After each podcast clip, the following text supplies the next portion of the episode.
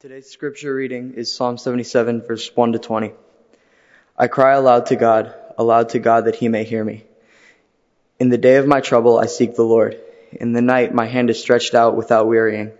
My soul refuses to be comforted. I think of God and I moan. I meditate and my spirit faints. You keep my eyelids from closing. I am so troubled that I cannot speak. I consider the days of old and I remember the years of long ago. I commune with my heart in the night. I meditate and search for my spirit. Will the Lord spurn forever and never again be favorable? Has his steadfast love ceased forever? Are his promises at an end for all time? Has God forgotten to be gracious? Has he in anger shut up his compassion? And I say, it is my grief that the right hand of the Most High has changed. I will call to mind the deeds of the Lord. I'll remember your wonders of old. I will meditate on all your work and muse on your mighty deeds. Your way, O God, is holy. What God is so great as our God? You are the God who works wonders. You have displayed your might among the peoples. With your strong arm, you redeemed your people, the descendants of Jacob and Joseph. When the waters saw you, O God, when the waters saw you, they were afraid.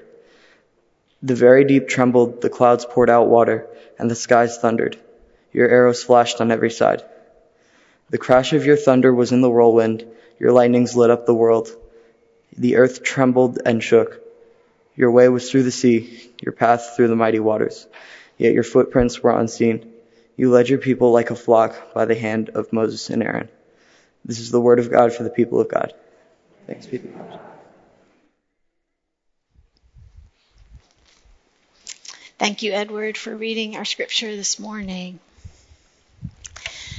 Last week, we wrapped up a sermon series, and we began the year with a phrase from Psalm 136 that we said over and over again. Some of you may remember it. God's steadfast love endures forever.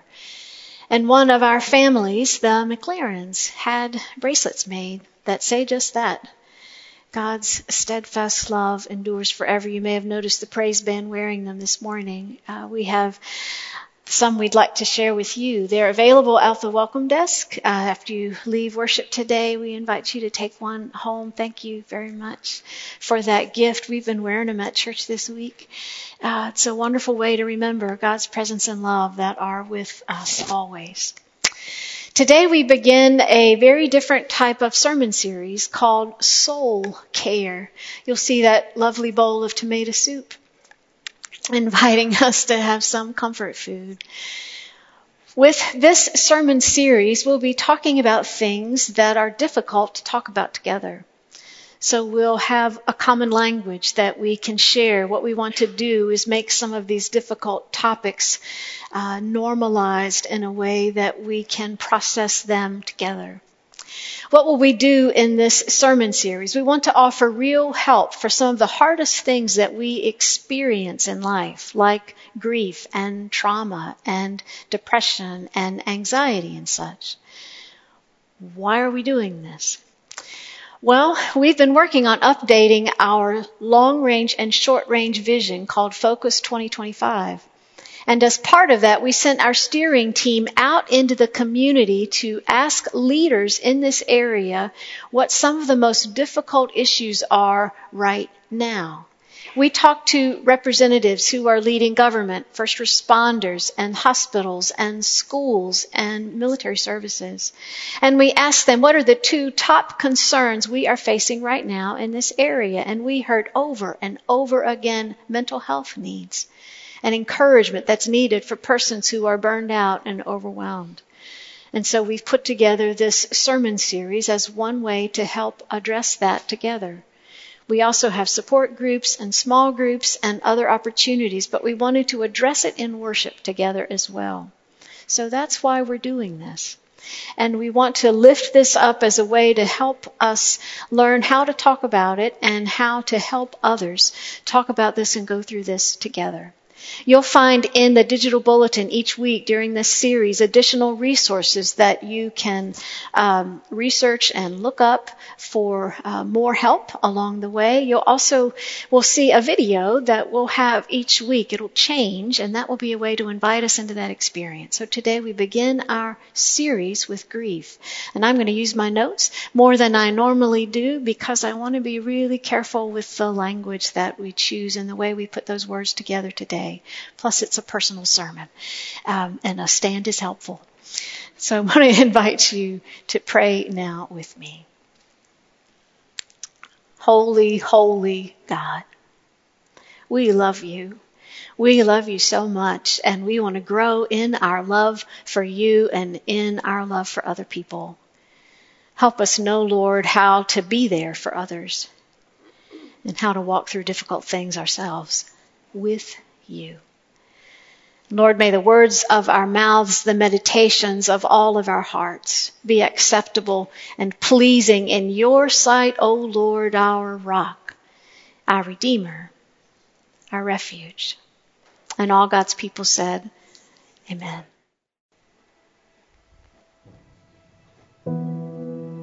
I don't know how it will be for you. For me, when the news came, when it sat down across from me in the waiting room at 4 a.m., wearing scrubs and speaking words awful and full of strangeness, it came with a humming in my head, an endless, echoing buzzing. I can hardly tell you the words. Others would piece that together for me later. Your husband died. We did everything we could. I remember wanting to ask if someone could please get me a blanket already because I was shaking so hard I thought I would shatter. Weep, scream, wail if you want. There was a reason the ancients told us to rend our clothes after a death, to cover our heads with ashes. They knew that keeping it together is overrated. There will be days the tears will begin as soon as your feet hit the floor. There will be days the tears will not wait as long as that. Let the tears come every time. Then make breakfast. Let yourself lean into the circle of your closest ones, your dearest ones, and do not fret for the friends you have no energy for, while you learn how to live all over again. Do not tell me that what does not kill me will make me strong, or that God will not send me more than I can bear. Do not tell me I was lucky. Give me instead the blessing of sitting with me when you cannot think of what to say. Give me instead the blessing of asking about him, how we met, or what I loved most about the life we have shared.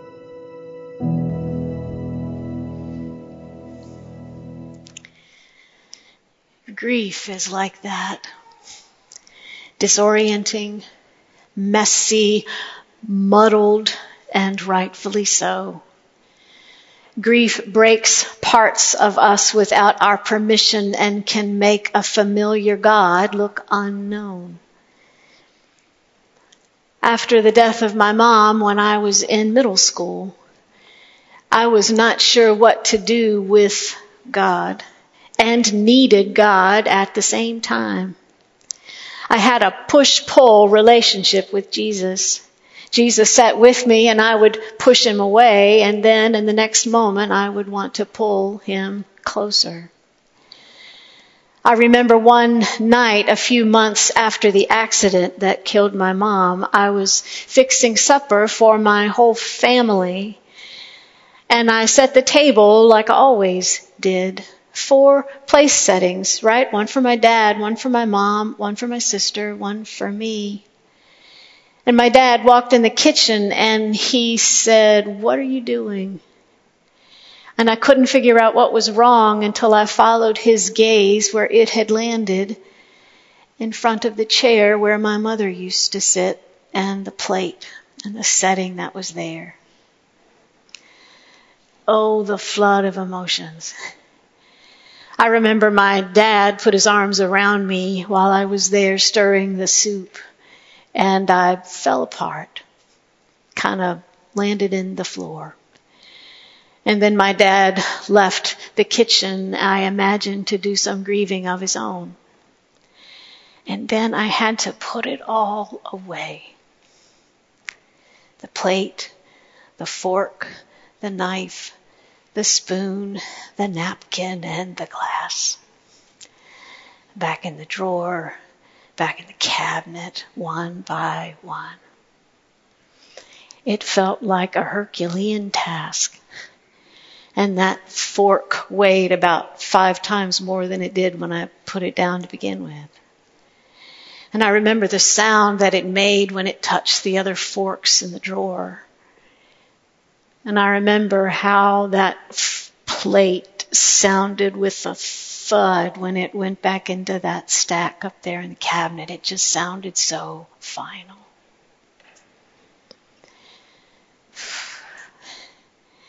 It's one of those moments when grief catches us off guard and finds a new crevice in which to settle, kind of under that third rib somewhere where it will sit and take root for years. That night, I remember Jesus hung out with me in the kitchen, sat with me in the floor, sat with us at the table, and I was thankful that he was there, and I wanted him to leave, and I didn't want him to be anywhere else, all at the same time. Grief is messy like that, muddled like that, disorienting like that. And when grief becomes part of our lives, we feel however we feel. Grief is not neat or tidy or well-behaved. It is not supposed to be. There's no one right way to grieve, and we cannot compare our experience to someone else's. We grieve in different ways, at different paces, and it takes as long as it takes, and not usually the 3 days we get off in the work week when we lose someone we love. And sometimes grief doesn't necessarily end, right? It becomes less raw for some of us and turns into this old, uncomfortable companion that moves in and with which we learn to keep moving.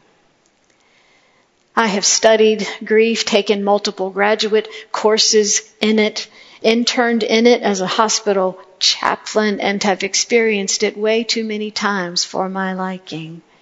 And do not claim to be an expert in it, and do not want to be. In fact, there's much I wish I could unlearn about it. After many experiences of grief in our lives, we become like Sherpas or midwives or traveling companions for others when they experience it, knowing that we can only come alongside in the journey. And we cannot do it for someone else, only with. And with probably matters the most. And we could spend weeks talking about grief and faith, and we have a little less than 20 minutes. So we'll paint with broad strokes today and offer resources and say that your 3 pastors, Jeff and Monica and I, and Keith Priest, our Christian counselor on staff, are available to walk through grief with you and have connections to other counseling services as well. And so if you hear nothing else today, please hear this. It is a good and strong and sacred thing to ask for help. When you need it, please do. Let someone walk with you. Grief and loss have been prevalent these last 2 years. We are in, as a society, a prolonged season of collective grief, With about 900,000 deaths now from COVID in the U.S. alone, over 5.6 million worldwide.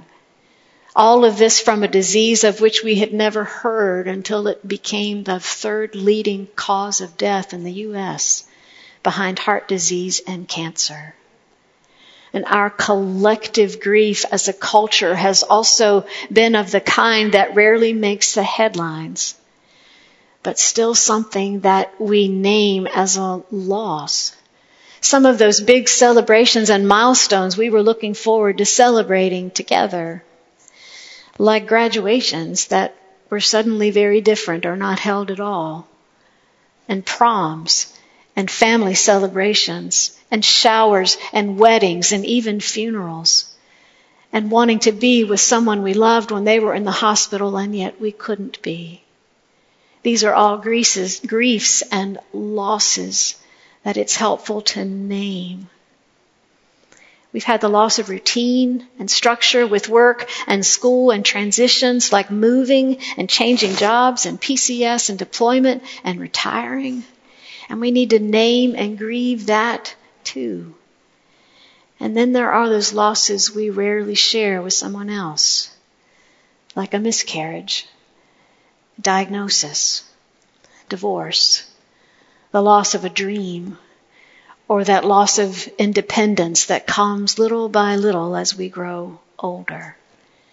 There are a myriad of ways that grief and loss are part of our lives. And identifying what we are grieving can be helpful if we can say it out loud. It helps us to name it and take just a half step back from it. Grief expert David Kessler writes about the patterns that grief often takes: denial, anger, bargaining, sadness, acceptance, meaning making. You've probably heard of these. It's not a linear process, it's a messy one. And Kessler says that COVID has added an additional layer to these known patterns of grief, that the world has changed and we realize it, but we wonder what will be different moving forward. Of what have we already let go? And what in our culture will never quite be the same? Grief often places us in this in-between space, right? We call it liminal space. Between the no longer and the not yet. Between one reality and the next, not knowing yet what that next will be. What is it like to never need a fourth spoon again? When that season starts, you just don't know. It's like moving in between two poles. From disorientation and reorientation to disengagement and re-engagement, disintegration, reintegration, not knowing what the other side of that looks like. And we start to ask questions that are hard, like which of our losses are temporary and which ones are not? And how can I let go of things in healthy ways and let God lead me toward new meaning, knowing that God doesn't waste a loss? When I have hard to ask questions like that, I turn to the Psalms, the book of Psalms right in the middle of the Bible, because in the Psalms, nothing is off limits. We find every human emotion in them, and they often ask the questions that we feel like we cannot ask. And when I have questions of grief and loss, I turn to Psalm 77 that Edward read for us today. It's a psalm that takes full advantage of not having limits. It sits in the thick of loss and feels it fully and says whatever it wants to say. In those first 9 verses, the emotions pour out. We can fall apart and start out innocently stirring soup and wind up in the kitchen floor. Or we can, like a friend of mine, go out in the yard during a thunderstorm after a second miscarriage to scream and shout to God. We can sit in the thick of it, name what we miss or need to grieve, and let it feel however it needs to feel and rant and rail against God, at God, question God if we want to, and not play nice with God. God's okay with that. God made us and knows what it is for a human heart to break and lose some of its pieces, because God mourns with us too. That's what this scripture does. And it's freeing that it's already in there in the Bible. And it's awful and holy and messy and sacred like that. At verse 10, the psalmist takes a bit of a half step back. The verse says, "It is my grief that the right hand of the Most High has changed." Grief raises questions in us about who God is. And we find ourselves asking if not only the number of plates has changed, but if it's far scarier that we're wondering if God has changed, or if God was never who we thought God was in the first place. Because grief can make God look strange to us. And so it's healthy to name the questions that it raises and sit with them with someone else, because those questions can lead us into a more deeply grounded faith. Verses 11 through 15 start moving us toward reorientation when we're ready for it.